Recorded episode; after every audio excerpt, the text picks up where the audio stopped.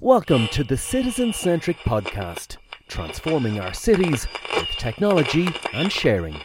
Okay, uh, welcome to the Citizen Centric Podcast. My name's Ken Dooley, and we're joined by Sampo Hietanen, who's the CEO of MaaS Global. Welcome to the podcast, Sampo. Thank you. Great to be here. Um, okay, great. So uh, I've, I've said this many times, and actually, I think we've mentioned you guys on every episode of the podcast so far, um, simply because it is that really easy, in a nutshell, uh, approach of, of what a citizen centric service means, and that if we focus on, let's say, citizen centricity, what do we get out of that?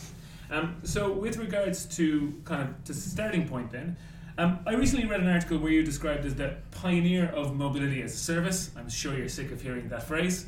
Um, and the person who's developed the concept, concept from an abstract idea to a real service. So, to start us off, would you like to kind of explain mobility as a service in a nutshell? Well, yeah, I don't get too tired of it. I'm, I'm actually amazed that something something like a phenomenon like mobility as a service can derive from a small place like Finland, from a, from a civil engineer who's done nothing much. So I think it's kind of proves that there's something good in the world because I know that there hasn't been any lobbying. It's just people getting excited. In a nutshell, after having thought about the concept for quite a long time, I would put it in three three words or three things. It's for people and yeah, it only starts from there. It's anywhere, anytime, on a whim. Okay. Can we deliver this dream? Because for the individuals, it's about dreams. And if we can't deliver dreams, well, then we're not solving the issue. So, so how do you connect then the dreams to mobility? I have to, yeah. I have to admire uh, Ford, Henry Ford, for, for actually bringing this idea. You have to remember, if we take 100 years back, yeah. the whole idea of automobile for even common folks, it, it was an idea, the whole world at my feet. Yeah. I, I, everything I can go to, which must have meant more like going to the moon thing. Yeah. It, it's a liberating thing. Oh my God, I could go anywhere in the world. Yeah.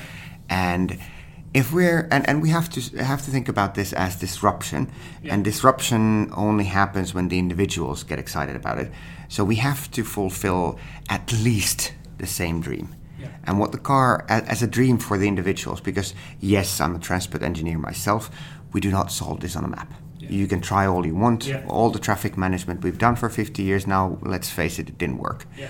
uh, how about solving it by servicing really people? How do you service people?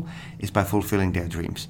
I would argue that that dream of freedom, freedom of mobility, freedom of movement, it's probably one of the biggest ones.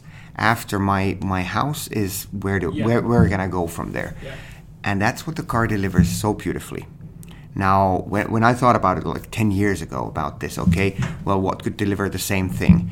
And I've given over 2,000 speeches, almost anywhere you can ever think of, I've, I've given a speech. And I always tend to ask people, so what would compare with car ownership? Yeah. What would it take for you to give up? What would be more than car ownership? Yes.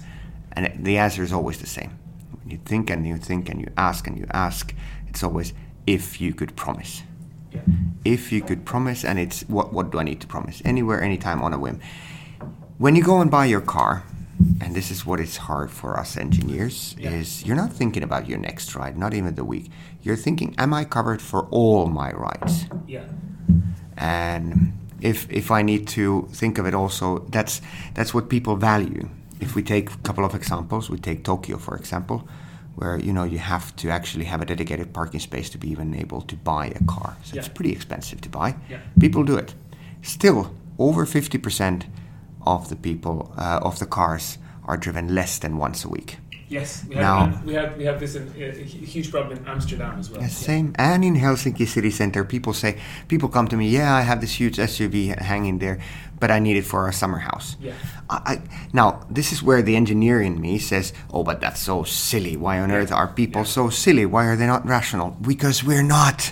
That's the And- thing. And this is where the environmentalist in me says that's not very resource efficient. No, it isn't. Yeah. And then that's where the businessman should actually rise and say, hey, there must be something in this. If it's an, a completely underused asset, Yeah. there's something in people's mind that they're willing to ridiculously overpay for something that they're not using. So, what do I have to do to get the same money out of them? Yeah. So, that's why I'd say one of the biggest questions for environment, but at the same time for the for the growth of uh, production productivity, which means that the growth of GDP Yeah. is this question: What would it take for people to give up their cars? Meaning that the value still stays. What do I have to do that's of the same value? Let's remember, out of this ten trillion dollar annual business, seventy six percent lies on that car, and th- this you have to get into the minds of these one people. And it, I'm happy here, not not of the tens of thousands that use actually around Helsinki. Yeah. Much more about those one people where we say, hey, now you got it. Yeah. This is enough. Okay. It's enough. And now I have you in the room, I can kind of ask this as well. Um, what was the kind of aha moment for you? Were you stuck in traffic? Was it business? Was it climate? Um, where did this come from originally? Do you want to know the real story or a nice story? I I want the real story, yeah. Drunk on a plane. Okay. no, it was. Uh, I- I saw the first slides that were exactly like what, what we're doing now. Yeah. Um, I've been on to a bit of this subject, but then 2006, I had to give a speech to a bunch of civil engineers uh, in in um, I think it was Vanha Satama, Yeah. and I was coming out of London, and for some strange reason, I don't know why, back then I was in business, and and the stewardess said, "Okay, well, you're the only one here, so please drink some of the champagne." I said, "Okay, I can take one glass." I ended up taking a couple, Okay. and I was preparing the presentation about how will technology change our beloved transport sector. Yeah.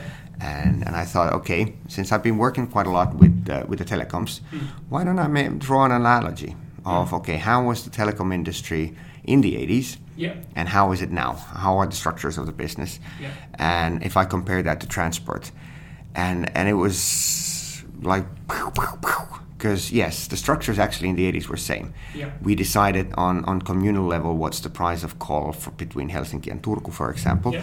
and everything was state owned. All of these, and and the big thing that happened was that all of the money within the ecosystem started flowing directly from the consumer, and then I realized, well, we didn't have personal uh, mobile operators or teleoperators there. It was the it was the family phone, Yeah. like a family car now. Yeah. Now we all have our own personal mo- mo- mobile operators.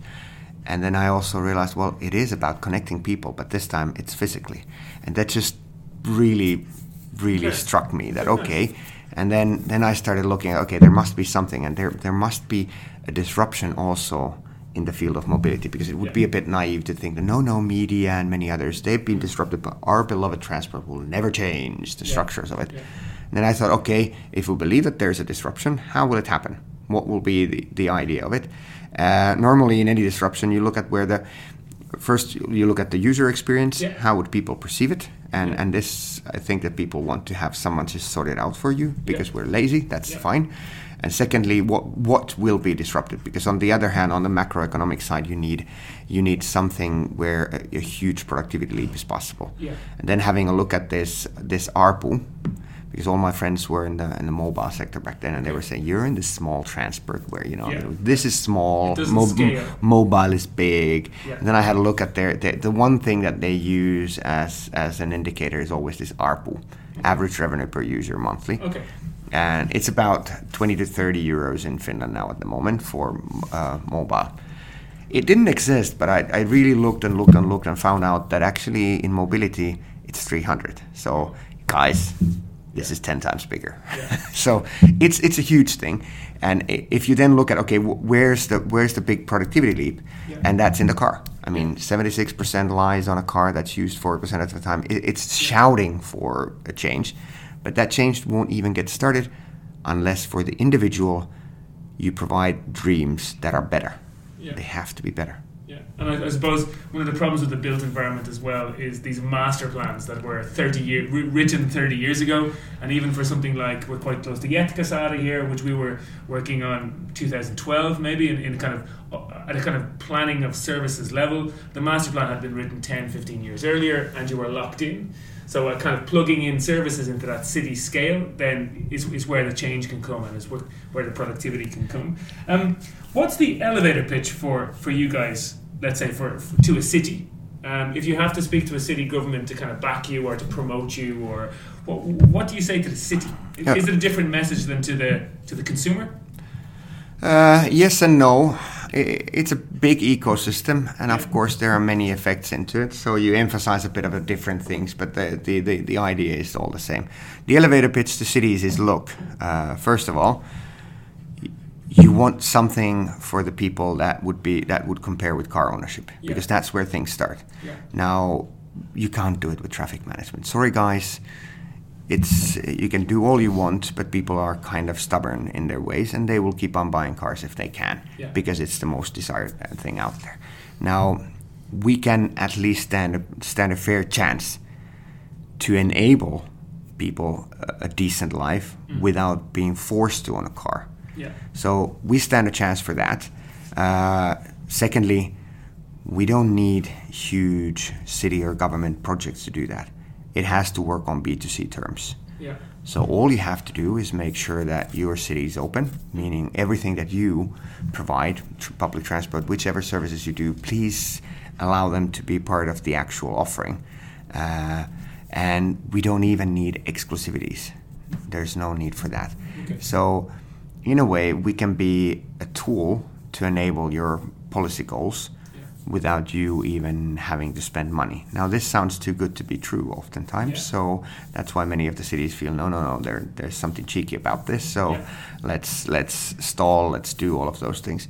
And in all honesty, there are there are in any disruption, not all the outcomes or scenarios are necessarily good. That's why I always advise cities stay on top of the market. Don't try to be the service provider. You can't. There's absolutely no way. Yeah. But be on top of the markets. Make sure that the rules of and the vision of how the markets are Yeah. are yours, not not mine or any commercial player. And and you mentioned you mentioned a while ago about the kind of three the three points. Um, do, do people kind of take mobility in their car for granted? So they don't really. It's not something they question. They might question, you know, um, how much champagne they drink on airplanes. They might question if they get enough exercise. Um, is what's you mentioned convenience? Is it convenience that you guys are selling to the consumer, or what's the kind of what's what's the what's the value proposition to the consumer, to the everyday consumer you're selling? Do you know there's one thing that I see? I was just in Australia. Yeah. Same thing there as every single country I go to. Yeah. Uh, somebody will come to me and say, "Well, yeah, maybe you Finns, maybe you Swedes, maybe you Australians might be different, but we Australian, we Swedes, we US, Yeah. we you know we just love to own our cars, Yeah. and that comes in sort of as a fact." And almost every time there's someone in, in their 30s and says, uh, "Well, not me. Uh, none of me and none of my friends do feel that it's it's a thing." So, I think we give too little credit for for the users. Actually, Yeah. look, they'll jump into something that's good, that services them, that f- does their life. We've seen in so many ways that for the young urban ones that we should be designing our cities. You sh- we should look at the 20 year olds Yeah. and, and how they feel about now. They're not in love with owning their cars. No. They just want to be connected nicely, have beautiful things available when they need it, Yeah. but not really be stuck with something that they have to own. They'd Yeah. like to postpone that. We see that in any statistics anywhere. Yeah. They'd like to postpone that as, as long as possible. But they're, they're not willing to jeopardize their, their convenience or their freedom. So if we can service them for longer, it is it, there seems to be demand, and we've seen that there's actually much more demand than we, we ever thought of. Super. And and part of the kind of overview of the, of the podcast is that that kind of user centric in a city or citizen centric means that it, it really is focused on save me time, um, give me a lot more choice of different services. Um, it's around the, the city bikes in Helsinki are a good example because the kind of user friendliness of the app two years ago really made me kind of that was a tipping point for me. Um, I wanted to use a city bike once, but you know it's two or three blocks away, and what happens if I turn up at the station and, and it's empty? The fact that you can check, so there's this kind of time, choice, um, user friendliness of the experience, and then and then for me in the trends that I'm monitoring, it's kind of you know making me healthier. Uh, health and well-being is this massive global thing that's so hard to kind of to kind of to get your grips on. Let's say because sometimes it's so much about exercise and food. Um, and, and this takes me then th- th- that's the kind of focus that we're seeing in cities and from from a, a living point of view we're seeing people wanting to live in smaller apartments and be more urban um, from a kind of items point of view we're seeing people you know if you buy a snowboard now maybe maybe you don't have room to store it and maybe you don't want to buy it uh, because you might want a different one in two years, and maybe you definitely people aren't as used to maintaining their cross country skis or snowboards as the generation before. So there is this real value of kind of sharing um, that to, for me comes down to choice, time, um, you know, convenience, these kind of things. Um, so that kind of whole system view when we bring in health, that's that's kind of some of the things that Manchester are saying around their kind of cycling policy. They're saying we have congestion, um, we have obesity. Um, and we have climate change issues in the city, and they have this kind of 12 billion bet on cycling and walking. Do you guys kind of focus on this, this, this kind of front, almost front of house and back of house uh, approach, where the user gets time and convenience and choice, but the city gets congestion, less carbon emissions, um, healthier people? Is this something that you guys kind of talk about, or because I know you don't, don't want to confuse the message? But is this something you guys are aware of and, and, and an approach you guys buy into? Well, I think of it this way. Nowadays, if you want to have any sort of disruptive offering, you want to do big things like Yeah. like what the car did. Um, you need to think about three aspects. It has to work for three ways. It has to work for the individual. I mean, that's the first thing. You, you have to sell it to the individuals. You have to have something that they love. That's the that's sort of the the tipping point that you have to Yeah. do. But at the same time, it needs to work for the system, meaning that the city needs to function better. It needs to be more sustainable. you need to cut down on emissions Yeah. because if you're not, if your solution is not getting towards that, even for business, you'll hit a wall. Yeah. Come on, you, you can be happy for a couple of years and, and, and make a lot of money, but it, it'll not be anything that you know my kids will remember Yeah. because it doesn't didn't change anything. Yeah. But thirdly, it needs to make sense for the business as well. Okay. It is doable. It really is doable with a bit of uh, business design in all of that. How, what I like about this concept is that look, if I if I promise uh, I'll get you there Yeah. anywhere, anytime, and so on, um, and I, I get a flat rate out of it. Yeah. Now, there's one thing I know about you or the average Joe. I know how many trips you're going to do. You're not going to have any more trips, even if I give you unlimited, whatever. Yeah. That means that if, if, if I if the price point is set, this is what I'm getting for delivering all those trips for you. Yeah. Now, how do I make profits out of it? Is by keeping the product low, production production costs lower than what I'm getting out of you. Uh, how do I do it? If I if I believe, and that's true, that over the overpopulation, I know the kilometers I have to produce. So cheap kilometers good for me. If you walk, that's pretty cheap for me. Yeah. If you bike, it's really cheap for me. Use public transport, still cheap for me. Yeah. If I have to give the more, let's say, maybe aspirational, the, the ones that you're willing to pay for, which are mm-hmm. then the taxis and cars and such, Yeah. but the less I have to do, the better. Yeah. And there are multiple ways of doing that nicely so that you don't feel that you're losing out on convenience. There's one thing that also we engineers seem to have a bit of a problem is that we think that you know, here's Sampo. Sampo is like this. Yeah. He likes to bike and he likes to do so. Let's let's put him on a bike. But the thing we like is choice. Yes. I mean, today, beautiful out there. I feel sporty. Uh, definitely, bikes all for me. Yeah. Maybe today we're going out for drinks. Tomorrow I don't feel sporty at all. Yeah. I just want to have a bad hair day and put me on a pot where nobody sees me Yeah. and, and get me there. So we need to feel that we are in control. Yeah. We need people to feel that they're in control, but that's not enough. Yeah. Just giving them data is not going to be. They need to feel serviced. And in so many ways, car is, is a perfect one. They've kind of outsourced in the mind. Dream is your, is you're really fast in, you're moving. And then, you know, if you're if, you're in a bus or you're in a, in a taxi or anything Yeah. and you're delayed, you blame the bus or taxi. Yeah. You never blame your BMW for being Yeah. late. You blame the government. Yeah. So beautifully designed concept in that sense. But in a way, we- we'll just have to emulate the feelings that, that the, the good feelings that car brings. And it doesn't happen by preaching or anything. It's by saying how good it is Yeah.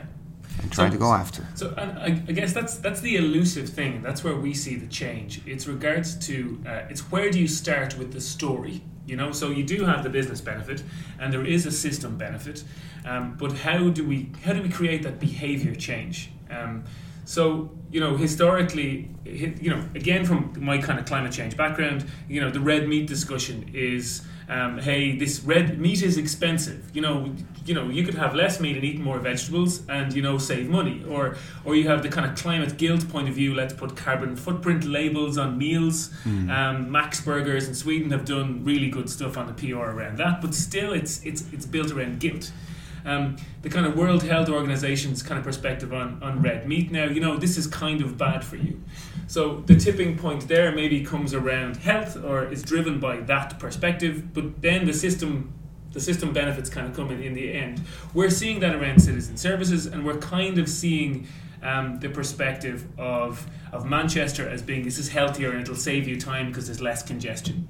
Um, but we haven't always come from that perspective before the kind of system side, the kind of supply side of services, or the infrastructure side of cities. We've kind of come from, you know, the preachy or the incremental efficiency of our system. Um, and I think the kind of perspective of service design now of this convenience is it's kind of new for us.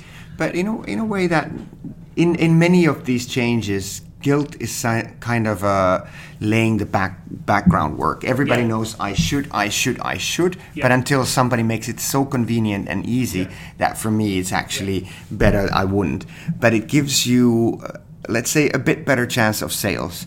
So not to say that the guilt trip wouldn't be it wouldn't be uh, important, but alone it never did too much of things. Now for the Manchester Manchester case and biking and all of that, it is more about also cities having the guts to start living the future. Now, I was um, in New York this spring in a in a design uh, in, in Smithsonian Design Yeah, Museum. we saw that. It was really On the on the other side there was Whim, but there was something much more, much bigger on the other side. There was the actual uh, Futurama uh, designs of a city from Yeah. the I think it was um, from the 30s that really changed the world Yeah. world needs dreams Yeah, and that, that the idea of car and the freedom and then somebody building a city wow hey we could have industry here recreation housing here Yeah. and car to connect it all Yeah. and without questioning without any data it was Yeah. just a big dream and all of us urban planners we still kind of live that live the outcome of highways, yeah all of all of these bikes and stuff are nice on the side if we have a bit of extra money we could do a bit of that but the real thing Yeah. of where the time and cost Yeah. and all of that efficiency is is on the let's let's just make sure that the, the traffic flows are good because that's where 99% of all the budgets are now i'm waiting for the first cities to think that okay let's assume for now that there is a disruption and there is. The, the car ownership will no longer be the primary means for people to satisfy their needs for freedom Yeah. of movement. Uh, it will be some sort of a combination of services, which probably Yeah. are somehow looked from a, from an operator perspective. Now, this changes if the demand for transport, because we don't build these roads, these sort of skeletons of a city, we don't build Yeah. them just for the fun of it. We build them because there's a demand. Now, if the demand changes, we should think of the logic of the city. Yeah. I'm really waiting for the new Futurama. The 2.0 version, which in my in my perspective, now if if you if you think of any city, whether it's Manchester, Helsinki, Dublin, whatever, Yeah. you kind of uh, picture that in your head through the corridors. We always talk about corridors. Now this is for the car-centric world. Corridors are the things. For the new environment, and this is really crucial for any city, it's about the hubs. Yeah. So interconnected hubs, because if we want this to be a good future for the system, but also for the citizens, Yeah. then we need to have these hubs that connect to uh, other. People have to love the change, not not accept Yeah. it. Now this is a big difference. Yeah. Not accept the interchange, Yeah. but to love it. And and this for any city that wants to thrive, they need to think about it that way. So you need to accept it, but that's not enough. The the part where you change from one mode to another needs to be the best Yeah. time of your life. Yeah. It's not so much you talked about the the time. Yeah. Time is important, but by far not the most important thing. It's it's what you value in your time. And now I would argue that the if we make cities where the hubs you consider that your time instead of wasted time, Yeah. where you calculate the time, it becomes on the friction side on the plus. Yeah. We've done it. Every, everything's good after and, that. And from your perspective, the, the, those hubs are, are transportation hubs, Yeah. obviously. Um, But they can't be just that. Yeah, yeah, yeah, yeah, and that's what I was going to say. So, when we talk about kind of future of cities and, and how the kind of how future of work kind of clicks in in these things, Um, part of the dialogue has been um, how many days a week will I go to my place of work? Is it two? Is it three? It definitely won't be five in a couple of years. So then, um, and when I was finishing my PhD, I spent, let's say, two days a week in a local library. Uh, it had really good food. I could cycle there. So the point of view there is, if we're not in, a, in our place of work um, for if we're not in our place of work for half the week, then that local neighborhood hub where we kind of meet our neighbors and we this kind of third place where we do some work. Um, and and th- this is becoming really important this kind of network effect. People have said so um, we get all our food delivered by Wolt and Foodora. We get um, our groceries delivered by um, by City Market or Alepa. Um, I'm wealthy enough to have a car and never bump into people in public transport. Um, so now, not only is it is it the public transportation uh, hubs and, and this kind of, but these kind of community hubs where where you rent a city bike or these things you shouldn't own like DIY tools, and you also do some work there. It's also really important for this kind of people are calling it serendipitous meetings that you bump into people. Exactly. And that's the other kind of finger of, of health and well being is this kind of perspective of loneliness that protect. So the hubs from a transportation point of view and from a kind of a work there, eat there kind of sharing perspective, um, they seem to be really important because of this this extra benefit of.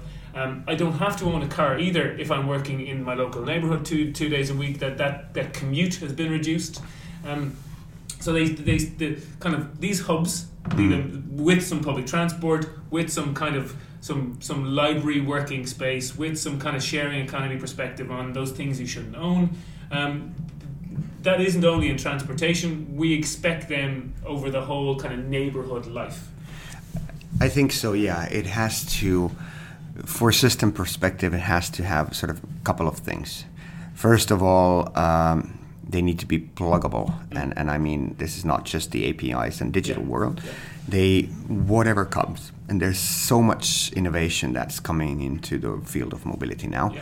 and these city hubs that then then go into something that's a bit more effective. So yes, it's public trans- mass transit in that sense, but they need to be plugged in with wh- whatever innovation comes.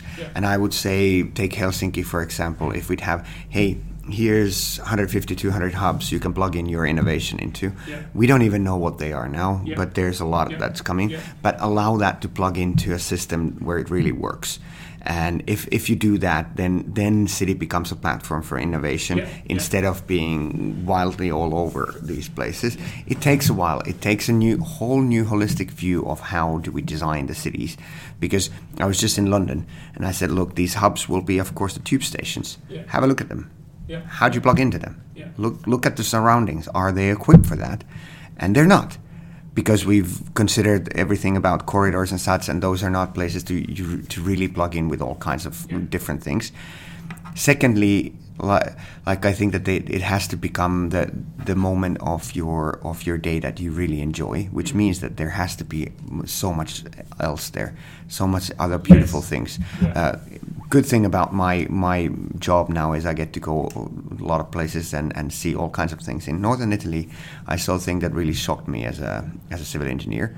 They made a comparative study because you know there's the because we engineers we always think about the time cost thing, Yeah. but you know where the value is. If that was the most valuable thing for people, we all would be buying the cheapest Kias, would we? Yeah. Because that would be rational. We don't. Yeah. We buy something else. Yes. And there's a lot of value in between. Yeah. And we have to focus on that one also. And for the cities to come on the same playing field. And they made a study of, um, you know, the normal acceptance of going to a bus stop on something is, is 300, 500 meters, something Yeah. like that. Yes. Uh, but if you have a beautiful environment, it's up by, by plus 70%. Yeah. To me, that changes everything Yeah. in, in urban planning. If we make really enjoyable, beautiful environments to Yeah. walk, people accept more. So you can have hubs that are not so close to each other, and you can have more frequent, and so on and so on. We just kind of forgot this one thing of beauty as a measurement in any of those formulas, or do you see them in any of the traffic law? Uh, No, no, No, I'm don't. actually in a. We, we have an event on Wednesday called Future Spaces in Helsinki, and uh, actually one of the guys with us is Kimmo Ranka, who Hmm. talks about beauty as a, as a kind of metric in a city Yeah. all the time. So I'll, I'll bring this up with Kimmo. uh, I, I can show you the picture because it's it's it's sad, but that that kind of that's the first actual, uh, and there are so Yeah. it proves that hey, but I see it in my own day. I mean, I walk. I, I take a bus Yeah. uh, to, to the train station, and I walk some, some something about a kilometer. Yeah. That's my time. Yeah, that's yeah, that's yeah. the day. That's the Yeah. part of my life that I really enjoy. Yeah. Now, when I used to work in near Leppävaara, certainly not my time. Yeah. I hate it exactly. because yeah, the environment is not such. So yeah, that's Um, uh, just a few questions then before we go. Uh, you mentioned data a moment ago, and actually, I saw a really good presentation from your guys at Helsinki Design Week last year um, at the Data Driven Design Day. Um, and you guys have done, you've been developing your data protection practices lately with HH, um, the, a local law firm. What's the what's the reason behind that? What, what was the starting point of, of, of doing that? Well, the starting point is you, you have to have sort of principles straight. Yeah. Uh, first thing is that I'm a strong believer that the the disruptive model where you know people are your product and their data is something that you you then sell. That's kind of come to an end when we go to bigger bigger fields like like mobility. Yeah. I mean, the value of data for a person a month is something like 20 cents. Now, if we're asking hundreds of euros from you, Yeah. we're not going to make you angry for selling that data. So, data is yours as an end user. That's kind of the policy. We just need a lot of data to serve you better, but you decide how you use it. We're not going to sell it. Now, having said that, uh, the whole concept of mobility as a service Yeah. is something where I strongly believe that we should utilize the existing resources, which means that our product is lying on top of third party service providers that Yeah. are used by others as well. So we don't have any dictating power on them or anything like that. At the same time, our service can only improve if they improve. Yeah. So the more data we allow all the partners, including the city, but all the transportation service providers have, the better they can improve. Yeah. Now that means then finding a balance of trying to allow as, as much data flow so that so that the services can be developed, but making sure that the end user feels that they, they can they can share the data and they can feel comfortable with us that you know look we're not we're not giving away their personal data just for Yeah. for every everything Yeah. purposes because I know people are skeptic about that. Um, but, but it's it's an important element. I have a city as an innovation platform kind of presentation I, have given, and I have a slide which shows me uploading my diary to the city platform, hmm um, and immediately it kind of selects some mobility options. Um, it might even say, um, okay, this is you know, w- would you like? There's an Uber pool or there's a Kutsuplus. Kind of, would you like to upgrade for this one journey or whatever? And then it selects some kind of co-working spaces for the day based on my meetings that day. Um, it might even select some kind of the co-working spaces based on where my colleagues are, or it's around the corner from your favorite lunch spots. So there is this value. Um, generated by you know uploading my diary to the to the city Okay. system. But there's all those negative elements that, that potentially come. Um, and and how do you see that working? Do you see it as I think I think in with the Amsterdam guys we interviewed recently they were they were saying they as a city want to set the rules and they as a city want to kind of police the rules. And it's more something is some, something like your mobility usage or so, so my Whim usage would I like to share this with these companies um, and maybe if I share it with Helsinki City or if I share share it with WeWork, um, who we talked about these things a few weeks ago, then WeWork give me a discount or something like that. Um, but it is some kind of you know I I select who I sh- who I share my Whim data with. Yeah, I personally think that as long as people know where Yes. the data is going, what they're getting for it, Yeah. thing, things are still fine. Yeah. It's the in the background, this sneaky business Yeah. that that I think will eventually have some hard times in the future. Also, there's a thing of you know the model of of commoditizing the actual service and selling the data in the background and, Yeah. and, and giving people freebies for that. Yeah. You come into these more expensive to produce fields, and I think it'll go differently because the the, the data will flow free. I mean, we're not charging for if you allow this, we're not charging for, for that or trying to make business out of it. Yeah. So it'll make it harder for the Googles and the others to keep on this uh, selling the data and, and capitalizing on that one because you give it you give it for free for the WeWorks or for the city. Yeah. We deliver that free for them. So Yeah.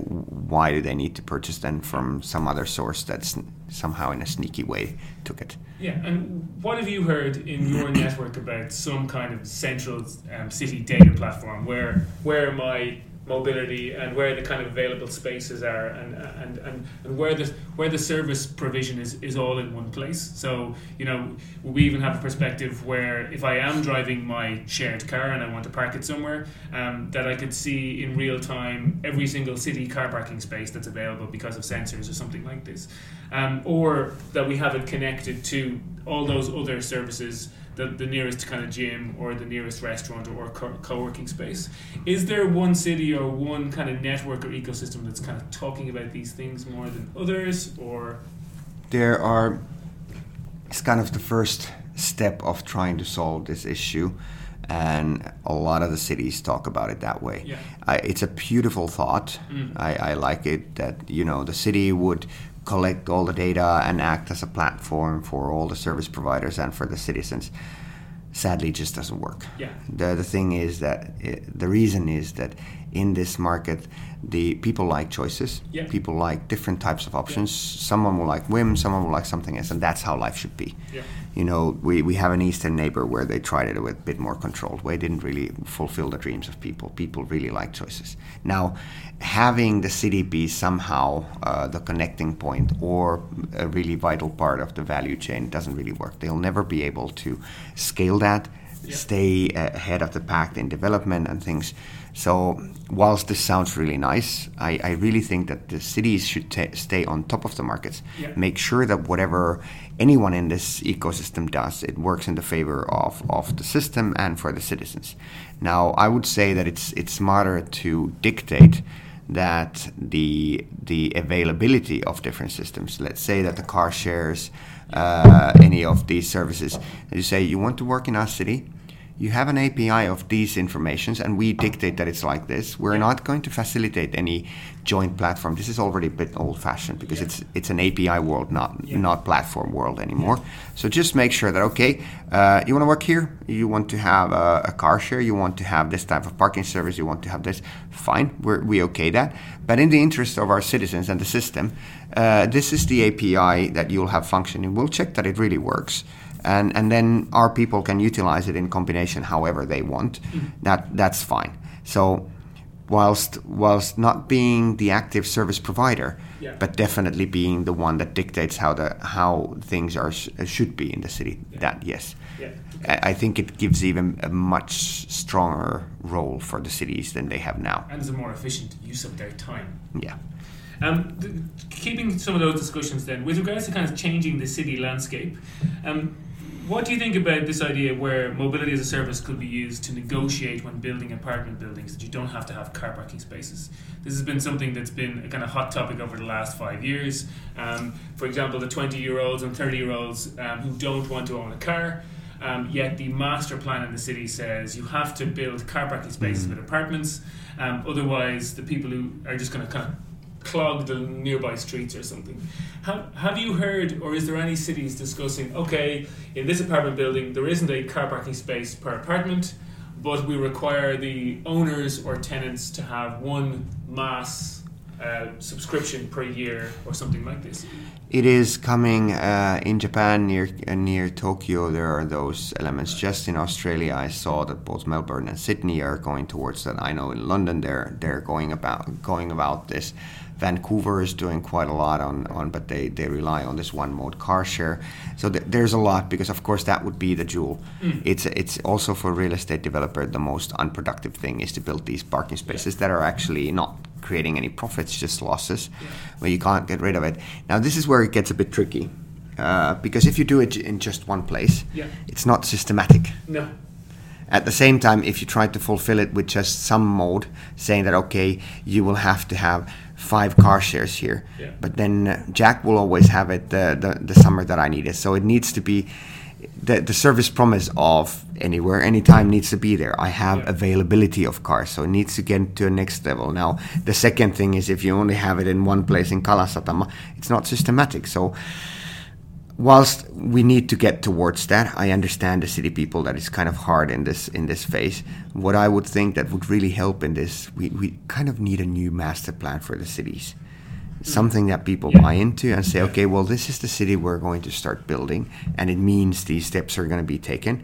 And for example, you don't have to go with the is it one per apartment or 0.5. You can just say, well, we allow the real estate developers to take an actual market price for the, and whatever is necessary, they will have to build, but they can take a real price out of it. Like for example, here it would be roughly about fifty thousand per mar- uh, per one parking, where actually what they get now is ten to twenty thousand. Yeah. So it's subsidized with the rates of actually flats, which is kind of strange. We have a hidden subsidy just because of these. So it's not an easy Yeah. task Yeah. because you have to. You can't solve it with just this one thing Yeah. because the car is already so systematic, and uh, but you, I would say for cities, start with the master plan. Then it's easier with that vision to also justify these changes. Yeah, and, and that's that's that's going to be something we, we have we have a lot of discussion on on kind of I think um, some of the local RAKLI this kind of building construction uh, um, union is talking kind of urban user experience and trying to kind of facilitate some of these things. Maybe that's one thing that kind of stays on on a high level as to how do we create the kind of pilots and how do we kind of you know We, we think we create that system effect. We think of it this way. Yeah, it's it's hard to do pilots because Yeah. people don't buy their lifestyle out of pilots. That's that's Yeah. just the reality. Yeah. We we with our designers all the time have we, we go back to okay, how what's the car doing so good? yeah. And what's the car doing so good is for a person in in Kalasatama or any any of these areas, car will get you about 500 kilometers any destination. And unless you can do something similar don't come and telling so you have to be able to create services that actually give that same sentiment of freedom or you're not really doing anything the problem is let's let's think of it go back to the days when cars were there Yeah. had we started let's say kalasatama there's a new thing called personal car Yeah. that comes into place hey let's start with the pilot pilot that we have roads in kalasatama and you can drive around with your car in kalasatama Yeah. and the rest you'll have to do with horse now, how many people you think would have bought the car? Exactly. Maybe we need to provide like build nine city apartment buildings and a, a car parking building in the middle of it, and say in ten years' time this will be gone, and we use this car parking building in ten years for something else. I, I don't know. Or it is doable. Now, this is we, we get to oh my god, it's so distant future, but actually, the the dream Yeah, of anywhere, anytime, yeah, on a whim, can be li- delivered with the services we have now. I mean, within the city, everyone's okay. In in Helsinki, we have beautiful public transport.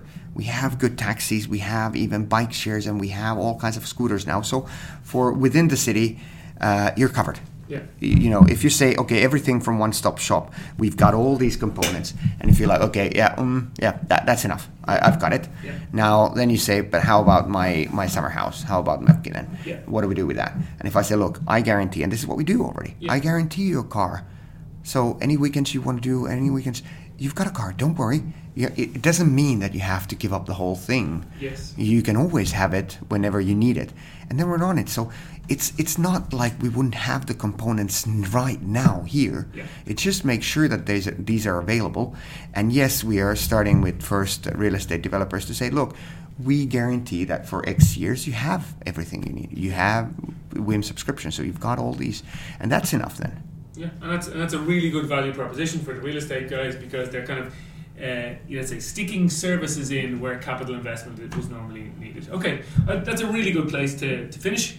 Um, do you want to tell where the listeners can find you guys and, and, and hear more about?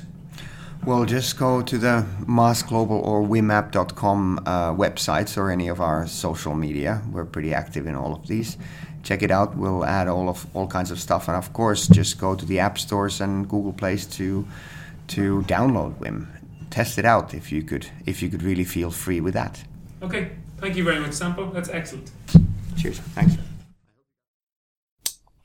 Thank you for listening to the Citizen Centric Podcast, transforming our cities with technology and sharing.